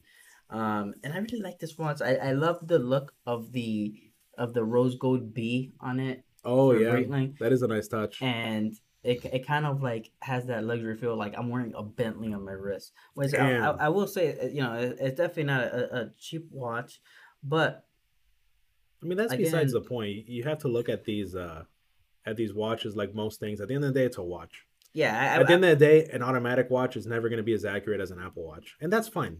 Or or right. a Casio for that matter. Right. And I, I will say, like, the way I look at watches is more of, I'm not going to be the guy who says it's an investment, because it's not always an investment. Uh, yeah. You know, you're not always going to make money on them. But I will say it's definitely, you know, part of an heirloom for me, you know, mm-hmm. to give to my children later on in life. Yes. So, you know, for me, it, in terms is a happiness in, I mean, investment in the happiness of, of my children, you know, if they were to appreciate it, you know, if they want to do whatever, right. When, when I pass whatever they want to sell it, they go ahead. But yeah, this is the, the Breitling Premier. Yeah. I, great, great watch. It looks, I think it looks phenomenal. I was going to get the, uh, a different one, the Navitimer, which I think also I love that looks, one. But that, that one, what case size is that? Um, they're bigger. So I, I think the, the Navitimers go from like forty-one to forty-five. Okay. So this one, I believe, is a either I think it's a thirty-nine. Okay. I said. Yeah, no, I love the size of this watch. I think I think for us uh, who have um, smaller wrists, effeminate wrists, right? I think that watches like these just look very um, just complimentary to the wrist. I mean, there's nothing wrong with a larger watch, but I, I'm very much a guy that if the lug surpasses your wrist, don't wear that thing, man. Right, it yeah, looks yeah, bad. Yeah. It's like but getting that, a diesel watch or an Invicta. That's that's know? that is the, the rule of thumb for, for if there's anyone who's not familiar with watch sizes on your wrist. If the lugs go past your wrist, it's yeah. too big. Yeah. Um, and you know, there's other watch collectors who would say otherwise. They would say, you know, it doesn't matter how, how big it is, it'll grow on you, this, this, mm-hmm. and that. It's like, for me, I don't know. I look at a watch, and I was I was talking to one of the salesperson when I was buying this watch, mm-hmm. and they were test sizing like some other watches on me, some other Breitlings that they were also uh, trying to get me to get a, a Hublot. And oh, the Hublot. Per, per, personally, I'm not a fan of Hublot's uh, oh design. Those thick bezels with the with like that rivet look on them. I'm yeah, not, they I'm, just they just look outdated. Yeah, I I yeah. I think they look like watches from you know nineties. And I told the guy that, and he's like, eh, yeah, well, look at this uh, modern version, and they look exactly the same. it's like it's like you don't understand. They're using titanium now. It's a bit different. It doesn't change the fact that the watch is ugly. Okay? Yeah. And not only that, Hublot is like a, uh, uh, it's like a joke in the, I guess, the, the watch world. Because it's like, I remember back then, Jay-Z was very much into Hublot. He would like, you know, sing about it in his songs. And I used to think also when I was younger, man, Hublot is the watch to get. No, it's not, man. That play, that watch sucks ass. There's nothing nice about it. Now, g- give me your wrist again. I want to see this real quick. I wanted to say that I really like this dome sapphire look to the thing. And it kind of reminds me of like, um, it makes it look dome, but it's actually flat. I'm just noticing. Yeah, yeah. So it it, it, it, it looks kind of yeah. It looks. It depends on the angle you look at it, but it is a a, a, a flat. Oh, yeah, and also the finishing on the dial is just very like it's very nice. It's like a grayish, right? Is that is that correct? Yeah, it's almost like grayish like that, and the sweep of the second hand is also super smooth. Yeah, it's it, one of the, I, I the way I know everyone has their own style, and mm-hmm. and you know. People look at their watches, they're like, oh, yeah, I, I like Omega Seamasters, or I like, mm-hmm. you know, these very sophisticated watches. Mm-hmm. I'm someone who likes simplicity but luxurious look. I like, uh, like kind of like a modernistic, and I, you know, yeah, everyone has want, everyone has their own style. That's, like you want you want to strike a balance between form and function. Right. Yeah. And so, you know, it, it, I don't. Everyone has their own style, but, you know, I kind of like something that that looks elegant. Mm-hmm. And so that's why I kind of went with this one. And it's also for at least for the unassuming, it just looks, it just look, it's just like stealthy, you know. Yeah. It's not like you're there and you're like, oh yeah, I have a Submariner on the wrist or whatever. It's just kind of like unassuming, great watch, cl- you know, timeless look to it. I mean that bracelet alone, just like super classical. Yeah. So and this is yeah. one that they re- uh, they recently changed it. So their other watches are gonna be like this. They're not gonna be the uh, the links anymore. Mm, okay. So, Yeah, no, it's a really cool look, and also you see the burnishing on the case that kind of matches with it. It kind of looks like a seamless piece. Right. Yeah, no, it's a very... I will say I'm not someone who's like, like I get a watch, and it's like, I just want to show off this watch. I just want everyone to, like, you know, and I do want to get a Rolex, but not just any Rolex. Like, I want to get, like, uh... a birthier? A birthier watch or... Yeah, like, yes, an Air, yeah. Or like a, showing... even a birthier watch for my son or something. Yeah, I remember like that. You were showing me the Air Kings, and those are pretty yeah, dope. Yeah, I do like the Air Kings, I I think, because they're, they're simple. Mm-hmm. And that's what I like. I like simplicity in watches. Yeah. Yeah, it's kind of like, it's kind of like, I feel like if I would get any Rolex, it would either be a Datejust or an Explorer, because they're just simple. Right, I like, I love the Datejust. Yeah. I, I love Datejust. And I love, there's... Specifically, I love the two-tone uh, Datejust. I don't know if you've ever seen Damn. one, but it looks yes, so yes, good. Yes, yes, yes, yes. Uh-huh. It does look really good, yeah. But yeah, but well, why don't why don't we explain what you got wearing? Well, I have I have, uh, I have uh, uh, the ultimate um, watch brand, um, better than Swiss shitters, as as on, as we see on the watch circle jerk. Uh, Seiko. I mean, what is there to say about Seiko?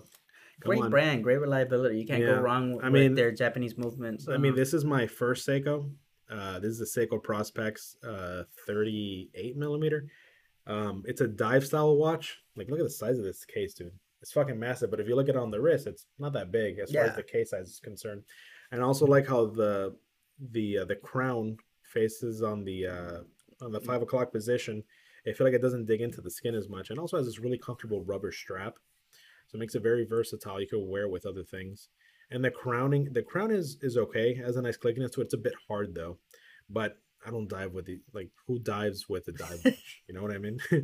um, yeah, who does that? Come on. Yeah, and I also wanted to I also wanted to point out, I guess I'll just show it to you. It'll be easier this way.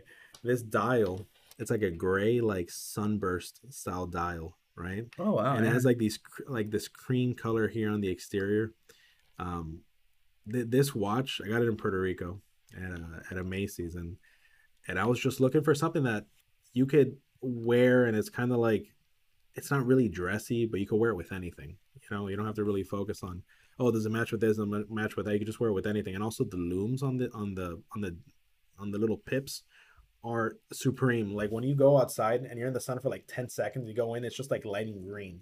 It's yeah. so nice. Yeah, I've, I've seen it when you've yeah. come in with it before. Like I like I also have an Orient. I'll probably bring it on the next podcast. But the Orient, um, I think they work with Seiko or they're part of Seiko, but uh, the Orient has the best loom out of any watch. It's the brightest green. I think it's like radioactive, man. it's so, it just it's, might be. It's, it's just so freaking bright. But the Seiko for me is uh, it's also lightweight. It's automatic. The reserve time on this, like forever. Like you leave it for a couple of days and it's still ticking. Um, but I mean, I just, I'm I'm more of a, as far as for watches for me, I'm more of like a, I guess like value, price and performance. Right. That's kind of the way I see it. And quality. Yes, yes. yes. So I, w- I will say like Seiko's def- definitely on, on my list, and whether it be a Seiko or a Grand Seiko or yeah. you know whatever it is, I I do love like the value that you get out of them, especially with, like a Grand Seiko, where you, it's a luxurious watch, and it is very. It's nice. You know, who cares about Swiss movement when it's Japanese movement is just as good yeah. in terms of quality. And they, and they use a, and even though ultimately a Grand Seiko uses a quartz, quote unquote, but it's a high beats quartz. Mm-hmm. But it you get the accuracy of a quartz with the sweep of an automatic. What else do you want besides that? You know, yeah. and you also get the craftsmanship of the Seiko. I mean. Seiko on the lower end can be a little bit uh, uh, hit or miss as far as the quality is concerned. Like I'll, I'll show you this one. On the dial here, if you look at the, the pips, one of them is, is not aligned. If you look at the, the six o'clock, oh yeah, it kind of like it's kind of moved slightly off to the to the left. Right. I didn't notice it until later. When I mean, here's the thing: is e- even with the most luxurious watch brands, you see things mm-hmm. like that. I was like watching a. Uh, a YouTube video where this guy bought a Rolex for Rolex, and there was like a little speck of black paint on the Rolex face uh, that kind of like, like it, you know, he it, thought it was like a piece of dust for a while. Yeah, and it, it was, makes you wonder, how did this pass Q C? Yeah, you know? Exactly. And it's, yeah. it, I mean, small things like that could be in any watch brand, really. Yeah. I, of course, it would be a higher rate on uh, more budget-friendly watches, but, you know, even the highest budget watches, you know, have yeah. some issues. So, um, but yeah, I mean... I will say I, I do like watch collecting. It it does get expensive, so it I, can I, get pricey. I, so yes. you know, I, I definitely too late. I, I wouldn't recommend anyone. Yeah, you just need it, to go then. Under the radar. I mean, I, I have quite a few watches, but nothing really expensive. I think my most expensive watch is probably um, I think a a Junghans that I have. Uh, this German, the, the German one I, I showed you. That's just like super minimal. It's like a flat face or whatever. That's probably the most expensive one I have. But I. I don't know. Like for me, I don't really see um, like one of my favorite watches is the the, the G-Shock, the smart G-Shock mm-hmm. I showed you. I think I think it's like a hundred bucks. I think I think one of the coolest watches I have is um, actually one of my cheapest watches, which is the one made in Pyongyang, North Korea. Oh yeah, man! That is so I so ordered. Cool. I ordered it. It comes uh, so, so you could order these watches. Um, I forgot the name of the brand, but. They ship from China, and you can get one from China because, you know, North Korea and China do business. Yeah. And you get watch made from North Korea. I think it cost me... Oh, it's the one that has a red star, right? Uh, no, it doesn't have a red star. It has a green face, and then it has uh, Korean writing on it and says uh, Pyongyang in the bottom. That is super cool. That one, and also, I, I haven't seen that watch. You actually haven't shown it to me yet. I haven't but, shown it to you? No, I have to show it to you after this, yeah, this podcast. You have to show it to me. I, I also want to get a Vostok. Yeah, oh, that's also another one I want to get. I to. heard they're like good quality too. Yeah, yeah, and they and they make they make um uh, uh dive style watches, um, but yeah, no, I mean, I mean, as much as I love watches, I mean, I also have an Apple Watch which I use a lot during the week.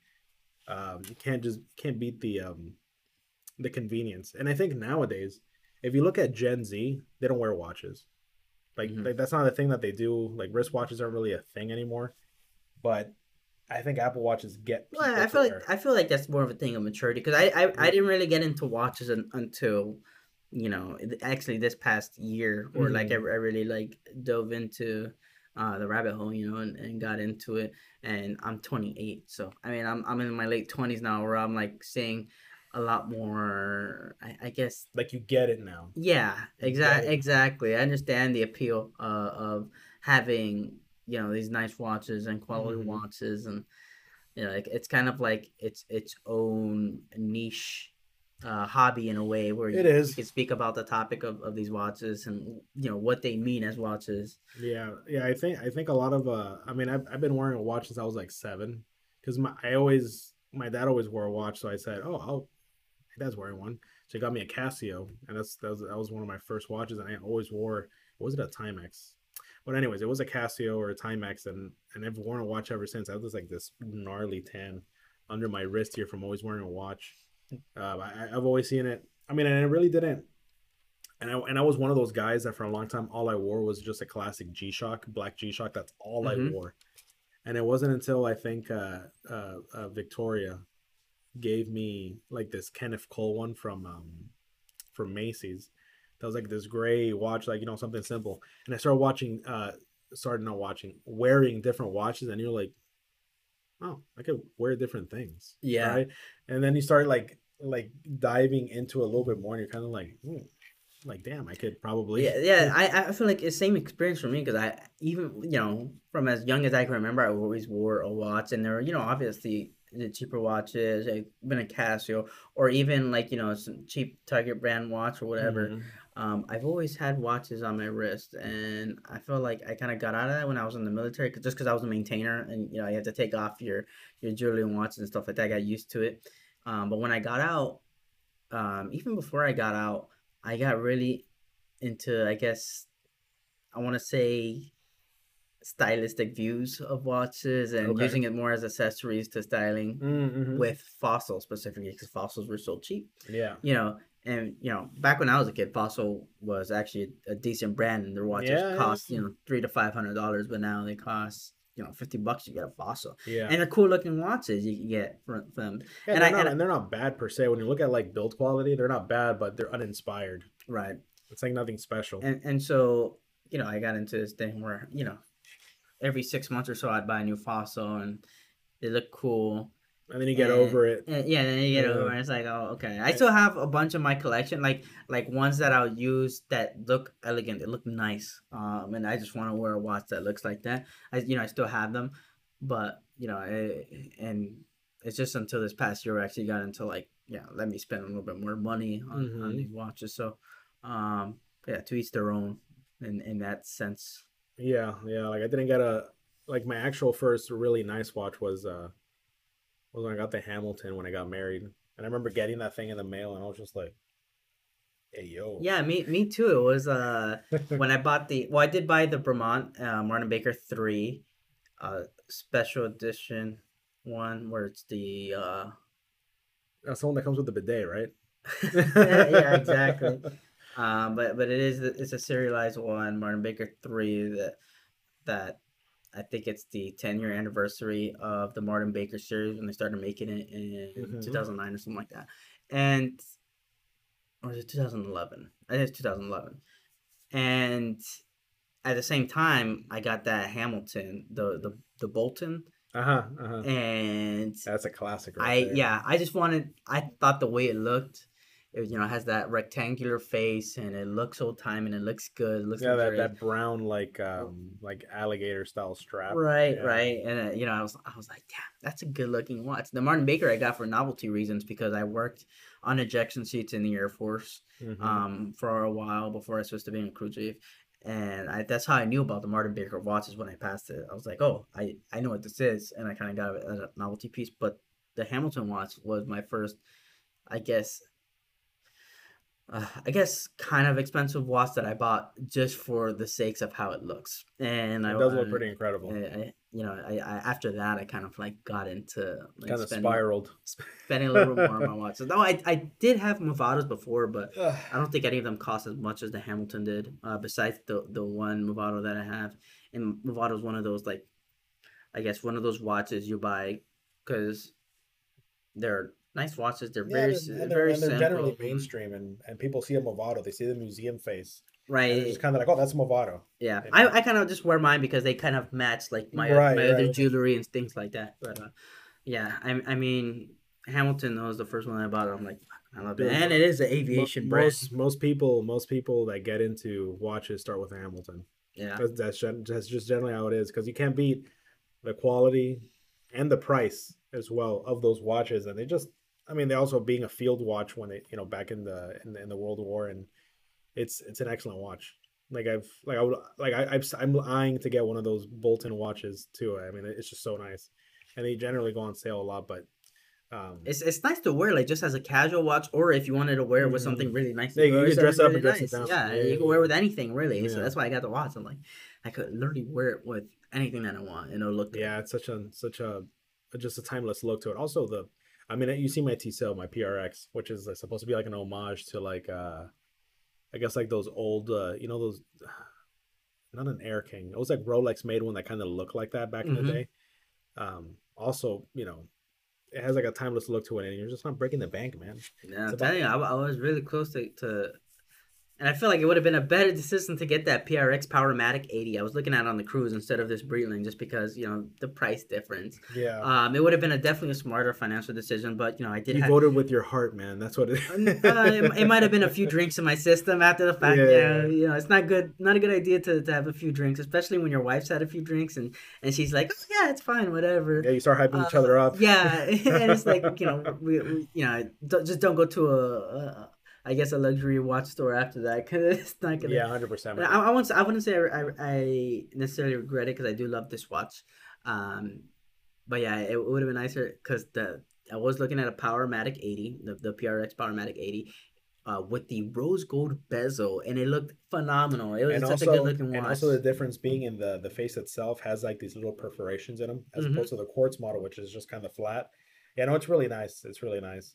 When I when I had uh, when I saw the Powermatic eighty, I was like, oh man, I was like, I should get this one, but I'm like, ah, it's kind of out of my budget. I was like, I don't want to spend that much. And I'm like, I want the look, but I don't necessarily need to. Have- yeah, well, this is the cool thing about the P R X is that they have those different model versions. Like, mm-hmm. if you don't necessarily want the features, but you want the look, you, you can mm-hmm. still get the quartz model instead of the Powermatic. And um, I mean, either way, the P R Xs are are timeless looking watches as well. So yeah, I mean. It's it's just that, I mean, I don't want to I don't want to talk all of it at once, because I know we're going to discuss it again in the future. Once you once you uh you drop uh, some money on a Patek Philippe, we'll yeah, discuss yeah, it. But that, that probably never happened. But besides that, I mean, I think I think I'm good on the watch conversation for now. I kind of want to talk about food for a bit. Oh, I do like food. I know. Tell me about it. So, um, I've been uh, Victoria's really been obsessed with these like uh, uh. Like, I'll, I'll make crostini every once in a while, and she got really into it again. And I'll make the crostinis for her. So I, I've been getting the bread from Panera. Uh-huh. Um, and, and man, the crostinis always come out. And the, the bread from Panera is good enough to, to make the crostini. It's good. I mean, once you put a little bit of olive oil, salt, pepper, it comes out phenomenal. Right. And I went to Panera uh, one of these days, and I went to go pick up a loaf of, of bread. And so I, I parked the car in front of Panera, and I tell Victoria, oh, go and ask for the, the, the baguette. The, the French loaf. She's like, okay. She goes in, she comes back after ten minutes, and she has like a little bag like this big. And by by this big, I mean for for the people listening, it's like a small little uh, like a like a small little like treats bag. It's like very tiny. And she sits in the car and she looks at me. She's like, I told that guy a whole loaf of of of a French baguette, and he gave me this. And I said, what? And she's like, I'm too. I'm, she's like, I can't go back in there. And I was like, okay, I'll go. And I go to the guy and I say, hey man, I want to get a French baguette. And he's like, okay. And I'm like, but the whole loaf though.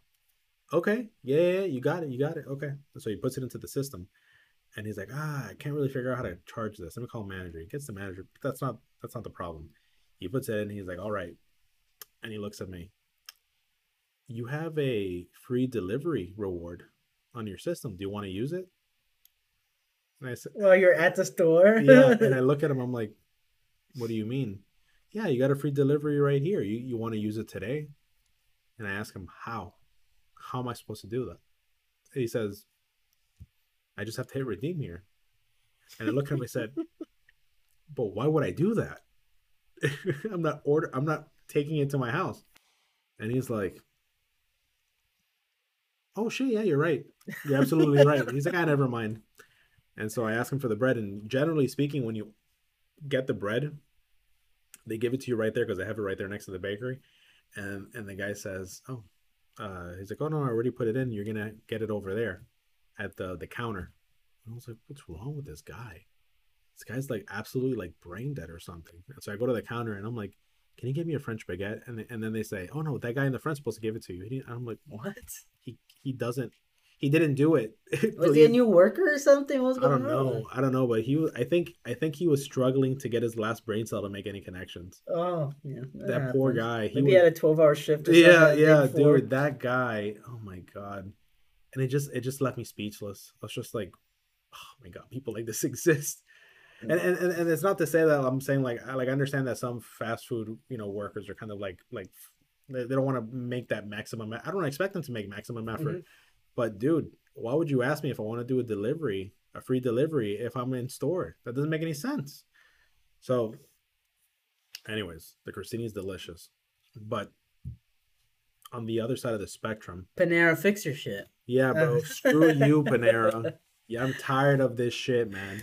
Your food I'm, is mediocre. I'm gonna go to, I'm gonna start going to the Cheese Course now. Come yeah, on, yeah, bro. I went to the Cheese Course and got a four cheese sandwich. And that shit was amazing. Dude, I love their sandwiches. It's so good. I just don't have one nearby. That's the only thing. Well, you probably go to the same one I do, which is... Well, I, I, I've only ever ordered from it, like through DoorDash or whatever. Oh, okay, okay. I went to the actual store. It's yeah. it's very it's it's very nice. Bunch of Dominicans work there. Oh, yeah? Nice people. They're walking, que loco. Que loco, loco. Uh, yeah. On the other side of that, I used to really, I used to really love Chipotle back in the day. I think I ruined it for myself, but it's gotten to the point where the Chipotle here is absolute ass. Yeah, I feel like every time I get something from there, they it's mess terrible. it up. They yes. they mess it up somehow. Yes. Or or like the last, I think one time we went and the rice was undercooked, totally undercooked. Yeah, yeah, yeah. I've like, had that I feel problem like it's too. Like crunchy. It's like yeah, yeah. And here's the thing, the the Chipotle by my old job in Miami, that Chipotle is incredible. Like they, like every time I go there, the food is phenomenal. It's hot, and it's like the service is amazing. The food's delicious, and so I, I kind of skew that perspective with the Chipotle here. And I'll t- and Victoria will tell me, she's like, "Oh no, what do you want to eat?" I was like, "Ah, I want to get Chipotle." She's like, "How could you do that to yourself? That place is disgusting." Obviously, referring to this one, but not even to go that far. A lot of them now don't even know how to fold a burrito. Like, I'll get burritos that are half like folding. When you open it, they just fall out all out, right? And so the one here, I ordered the Chipotle that one time, and dude, it was freaking disgusting. Like the rice was hard, like like like it happened for you. The queso was like weirdly chunky, right? And it's just so disgusting, man. Like I don't know, I don't know what it's gonna take for them to to fix that, because Chipotle used to be incredible. Well, not yeah. incredible. It used to be it used to be good enough. I'm I'm someone who's like very forgiving too, and. Uh, Renee, not so much. Renee, Renee, like if she has a bad experience, you know, she'll she'll be like, oh, you know, I don't really want to eat that. Dude, like, even, even when I even when I get food that I didn't order, I'm like, oh, I'll, I'll eat it. And yeah, I'll eat it anyway. Yeah, exactly, yeah. exactly. I'm like, even if if I'm hating, I'm like, I need to at least finish it. I ordered it already. Whatever. Yeah, yeah. But uh, like Renee, like uh, the other day, it was Veterans Day, and me and her are both veterans, so um, we wanted to take advantage of free meals mm-hmm. or whatever. One of the places doing it was Chili's. Mm-hmm. Taking count. Completely free meals. Yeah, yeah. And, uh, you know, we were at uh, Anthony's or whatever. We saw the Chili's across the street. We're like, and I was like, oh, why don't, why don't we have Chili's right there? And she was like, no, I don't want Chili's. I'm like, wait, wait. We used to have Chili's all the time in North Carolina. I was like, what's wrong with Chili's? Yeah. I was like, they suck. And I'm like, I'm like, and, you know, it might have been just from a, a few bad experiences where she's had, like, chicken that's been chewy or, or, yeah. or a steak that's been cooked long or whatever. Um And, like, that happens. Like, that mentality sticks in you. If you've had, like, a bad meal somewhere, it'll stick to you, and, and you wouldn't want to eat there. We ended up going there, and she ended up enjoying the food. She's like, oh, shit. Uh, Chili's is pretty good. I like Chili's. No, they, they, they make decent like, food. I think, especially when it comes to takeout, they dominate that space. Their yeah. takeout uh, style, or more so the packaging that they use for takeout, is incredible. They've always done a good job, and I find the, the food to be pretty good. I mean, generally speaking, I always get the same thing. I get, like, the margarita bowl. I really like that one. And I also get the chicken crispers, which is also not that bad. And their burgers are not bad either. They're pretty good, yeah, too. You always got to get an order of the Texas cheese fries, yes, man. That's, yes, Texas. That's critical. I, well, I will say some Chili's do it like where they like they overcook the the, the cheese or they over, uh-huh. over so it just becomes like a big broil it. Yeah. Uh-huh. Uh-huh. And uh, but generally it's like so good. And like I always get the um, I used to. I used to obviously eat the fajitas, but I used to always get the uh, a Santa Fe salad, which was like a spicy salad. It used to mm-hmm. taste so good. I don't know if they still have it, but yeah, they, dude, you're talking about Chili's. I want to eat that right now, actually. Yeah, well, like so, like you know, like the the what is it like the big three, like Chili's, T G I, and Applebee's. I think Chili's the best one out of it. Applebee's yeah. complete trash. I will. It like, is in my, in my eyes. No, no, no, no. It's not in your eyes. It's in everybody's eyes. Yeah, that place sucks ass. Dude, one time me and Renee went there. and I ordered steak, it was literally a microwaved steak. Like, I'm not saying, oh, it looked like it was, and, like, and it, it was and microwaved. And it was, it had that gray look yes. of being microwaved? Yes. Yeah. And it, I could taste, like, you know, like you could taste like something's been microwaved. That's what it tasted like. I was like, and it's also very tough. I was too. like, I couldn't finish. I, we walked out. Yeah, I couldn't yeah. finish it. That, that actually reminds yeah. me, now that you talk about walking out, I went to a Mexican restaurant in Saint Augustine once that was kind of like that. I was kind of, we were looking for like some food, and I mean, Saint Augustine isn't necessarily a very diverse place to begin with, but I saw this, we saw this Mexican restaurant, and it was full of people. So Vic, Victoria tells me, she's like, oh, let's try that place. I'm like, oh, great. Everybody's in there having a great time. We walk in and we say, oh, yeah, let me get the, uh, the, uh, it was like a quesadilla thing, mm-hmm. like a chicken quesadilla. And so they come out with it. They're like, oh, here you go. And we're like, oh, great. We literally took one bite, and we're like, what the fuck is this? And we, we looked at the, the waitress. We said, we can't eat this. This is terrible. And so we just gave her, we gave her a tip, and we left. I was like, that was the, it was the worst thing ever. That's like the, the story of mine and Renee's life in North Carolina. We would go places, and people, you know, we're both Hispanic. We both lived in, you know, you know, Miami for a while, mm-hmm. and now we're in North Carolina where there's no Hispanic food around. So of course we asked people, hey, you know, is there a good Hispanic food place around here? And so people recommend the place. There's this one place we went to, and this place on Yelp is like five out of five. Google reviews is like top review place. Um, you know, everyone's highly recommended it. Me and Renee go there. We order our food, whatever. It looks good. Dude. Horrendous. Straight trash. And everyone's like, what are you talking about? This is good. No, it's, it's not. Dude. You guys don't know Hispanic food. I mean, this yeah. is this is not. I, I think I, I went I went to North Carolina on one of my work trips, and one of the guys there, he's Cuban, and he told me, he's like, there's this actual good Hispanic restaurant you have to try. And it was like a fritanga in a way, but they served also like Hisp- like regular Hispanic food. And bro, the food there was actually pretty damn good. I don't yeah. remember the name of it, but it was actually pretty freaking decent, all things considered. Granted, it's in like it's in like the most rundown place, but that's probably a good thing, because you know, you get some yeah. authentic experience. The, the only thing I could really get out of North Carolina was, it's like, it's it's hard to find those places, obviously, but in North Carolina, at least they have Publixes. Oh, yeah. So, so you know, they... You're going to have Publix they, stuff. Yeah. yeah. So, they still have things that you can make your own Cuban food with. You, they don't... Not all of them sell Cuban bread, but I think, like, on the rare occasion, you could find Cuban bread. They sell, uh, quote-unquote, pastries. You oh, know, right. Those pastries. But, yeah. you know, they, like... uh. Like uh, yeah, pastelito de guayaba con queso, they would call it like a, a guava turnover, turnover or whatever yeah. it is. And they're, yeah, and they're not, and they're kind of like dry. They're like yeah. Okay, yeah. So it's like we kind of had to li- live off of those. And, and you make it seem like you're living in a third world country. yeah, North Carolina is terrible, man. We were starving over there. Yeah, dude. Uh, I, I, it's just that I think when when you come from a place where food is great, right? Or I wouldn't even like. put it on a pedestal, but there's diversity. Yeah, that of you, course. You could try. But but you look at the like the big foodie towns, like you know, not towns, but like states, like California, mm-hmm. or like even Texas. Um, also, uh, I think Oregon has a good food scene too. So does Colorado, mm-hmm. and New York, and then us, of course, here in South Florida. And it, and it's like you go to anything in between, and it's just like you get disappointed like so easily. It's like it's like difficult to. make peace with that, you know? Yeah. Especially definitely. when I go to a place like Ohio, which I've been very, very vocal about on, on various occasions. Ohio is depressing. Depressing. It, it's a it's a place where people are people just look sketchy. Everybody looks like a, everybody looks like like uh that's everybody looks like meth heads. I'm sorry, Ohio. All our Ohio listeners out yeah, there. Yeah, yeah. It's just that dude, they're they're just not friendly people, if that makes any sense. Yeah. Um, and not only that, I've been on various occasions where uh, I had to drive through like a neighborhood, and that was a mistake, because you start driving through the neighborhood and people are like on their lawns, like doing things, and they're just like eyeing you as you're driving down, and you'll see like Confederate flags and stuff like that oh, hung outside. Damn. I'm just like, oh my God. So they're like looking at that damn Mexican moving. yeah, yeah, yeah. No, and, and, here, and here's the thing. The guy that I went to go see in that neighborhood, because he runs like a uh, a boroscope company out of his like his backyard. That's impressive, actually. I mean, the what, F A A, what is he? I know he's not doing engines. No, he is. What? Yeah. So so the F A A let him register his his um his uh what do you consider his little outhouse in the back, like the like garage. He has, has a, a repair station? Yes. Wow. Yeah, crazy. He had his own repair station on the thing. And the dude was Vietnamese. And and I told oh, okay. him. Okay. He does quality work there. He's a good guy. Yeah, like he knows his shit. And, and I tell the guy, and I said, dude, how do you feel about living in this neighborhood? He's like, oh, the people are super nice. I'm like, dude, like two houses over, that guy has a Confederate flag.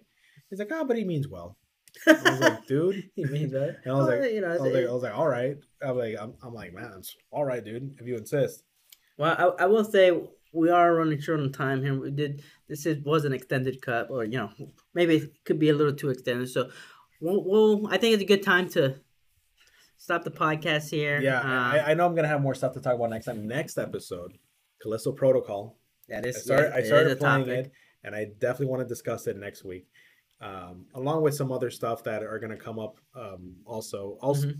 also next week we have, uh, well, this week Dragon Quest, the new Dragon Quest game comes out on Switch. That's right. Yeah. So um, I did I, want to try it. So once it, yeah, it's definitely going to come up. I, would, and, I, you know, it, it would have been awesome if Dragon Quest finally made a co-op game that wasn't Dragon Quest Builders, but. Yeah, no, this one doesn't really look like it, but... No, it doesn't. I already checked. Oh, you already checked? Okay, I did, okay. I did. Yeah, no, but we have... Uh, we're definitely going to have more along the line. Also, we have to discuss a Christmas special. Oh, yeah, that's right. Yeah, I mean, one. I mean, I don't know how that's going to work out, or maybe we could... Uh, I don't know, we'll figure something out. Maybe we could, like, like watch, like, Die Hard or something. That's a Christmas movie, yeah, right? Yeah, Die Hard Christmas special, yeah. Yeah, and, uh, and nothing. Guys, thank you again. Um... For listening, I, I know that we're a little bit sporadic, but we're gonna be regular now. Listen, if, if you've been listening to this point, props to you. Yeah, if, if you skip to this part, fuck off. Um, but yeah, we'll, we'll see you guys on the next podcast. Uh, hope you guys enjoy this week. Enjoy your yes, day. Yes, and I also want to try a new a new uh, a new uh, a phrase at the end. Yes, um, this is Jaime and Michael, and until next time, stay thick.